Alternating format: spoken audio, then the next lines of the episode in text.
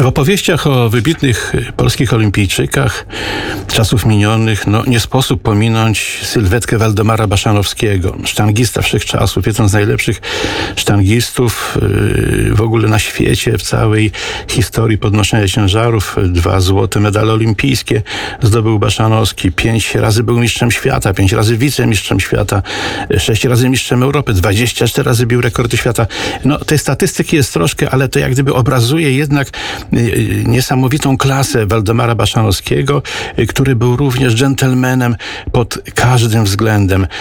To był człowiek, którego no, chciało się naśladować, którego chciało się podziwiać. Miałem przyjemność znać go bardzo dobrze, nawet być z nim później po imieniu, bo przecież komentowałem to, te ciężary przez trzydzieści lat. Oczywiście już po zakończeniu przez niego sportowej kariery, ale przecież on się stale przy tych ciężarach udzielał. Był przez ładnych kilka lat prezydentem Europejskiej Federacji Podnoszenia Ciężarów. Wcześniej wyjeżdżał do Indonezji, doprowadził tam reprezentację kraju do naprawdę dużych sukcesów. No może nie na Igrzyskach Olimpijskich, aż piąte czy szóste miejsce na Igrzyskach dla reprezentanta Indonezji to też było coś niezwykłego.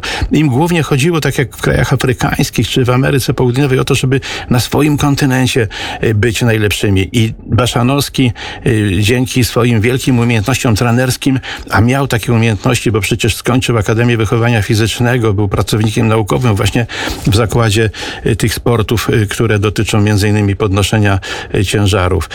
Urodził się w tysiąc dziewięćset trzydziestym piątym roku w Grudziądzu. Jego ojciec był oficerem, czy właściwie podoficerem, przepraszam, podoficerem tam w tej szkole słynnej w Grudziądzu.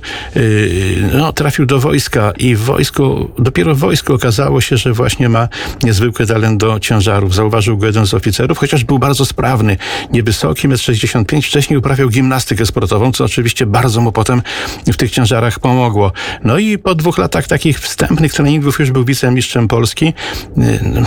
Miał niezwykłego rywala, bo mistrzem był Marian Zieliński. Wspaniały, wspaniały ciężarowiec, pierwszy człowiek, który dla Polski, pierwszy sztangista, który dla Polski zdobył medal olimpijski w pięćdziesiątym szóstym roku, pierwszy, który rekord świata ustanowił, pierwszy, który był mistrzem świata.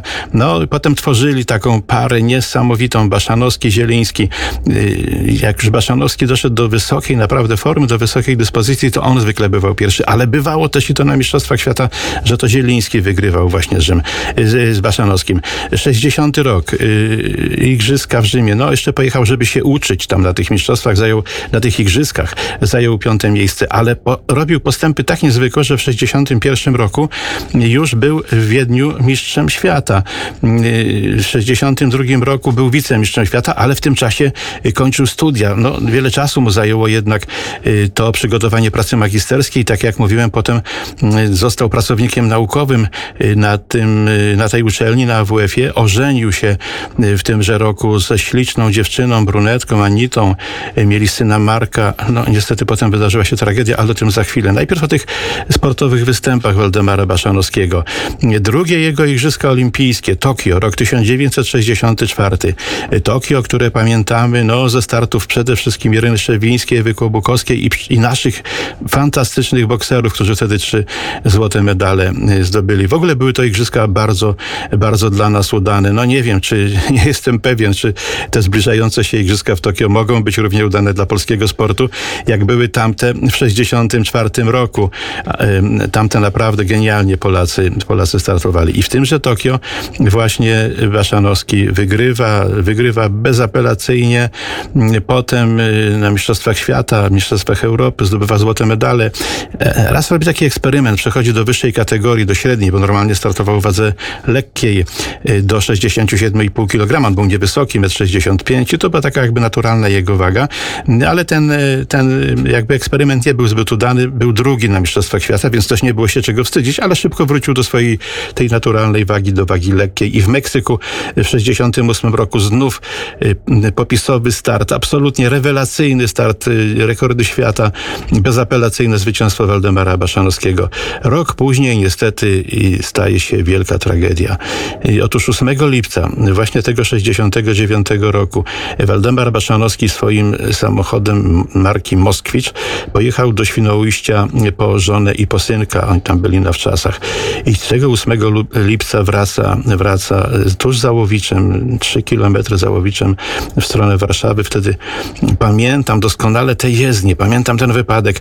Ta jezdnia była wtedy fatalna, bo to było coś takiego, co było zbudowane z takiej kostki klinkierowej. Jak deszcz popadał, to się robiło potwornie, potwornie ślisko. No potem oczywiście pokryto to asfaltem, ale wtedy jeszcze była ta kostka i on wpadł w poślizg, wpadł do rowu, uderzył w taki mostek przepustowy. Jego żona niestety zginęła na miejscu. Jemu na szczęście synowi, który siedział z tyłu, nic się, nic się nie stało. I powiem, że byłem zbulwersowany. Wtedy po kilkunastu dniach tygodnik Sportowiec na pierwszej stronie, w ogóle nie informuje o tym wypadku, na pierwszej stronie zamieszcza, zamieszcza uśmiechniętego Waldemara Baszanowskiego, bo to było dwudziestopięciolecie P R L u, trzeba było, prawda, Baszanowski i, i Jerzy Pawłowski. No, historia Jerzego Pawłowskiego to oddzielna, oddzielna sprawa. No po prostu, po prostu to dla mnie w dzisiejszych kategoriach to po prostu się w głowie nie mieści, a i w tamtych też się nie mieściło. W siedemdziesiątym roku jeszcze z mistrzem świata, w siedemdziesiątym drugim roku, no niestety w ciężarach zaczyna się doping, zaczynają się sterydy. Jeszcze nie ma w Monachium na igrzyskach tej kontroli takiej dokładnej, antydopingowej. No i nic dziwnego, wykrywa Rosjanin z Bułgarem. Drugi, trzeci jest młodszy kolega Baszanowskiego, Kaczmarek, bo Zieliński już skończył swoje występy, a Baszanowski dopiero czwarty. I to go, można powiedzieć, tak zdeprymowało. On zawsze był czysty, zawsze dbał o tę czystość sportu. Postanowił się wycofać. I tak jak powiedziałem, potem był, był trenerem, był trenerem w Indonezji, był trenerem w Polsce. Niestety w dwa tysiące siódmym roku, a wcześniej umiera mu druga żona na nowotwór, kolejna tragedia, a już pełna tragedia, dwa tysiące siódmy rok na swojej działce, właściwie obok swojego domu, tu w okolicach Warszawy, w Józefosławiu, spada z drzewa.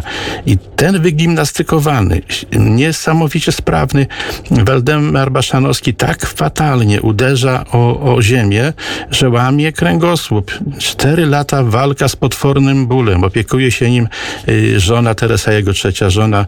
Umiera dwudziestego dziewiątego kwietnia dwa tysiące jedenastego roku. Pochowany jest na cmentarzu na Służewie przy Wałbrzyskiej w Warszawie. I no, oczywiście przechodzi do historii.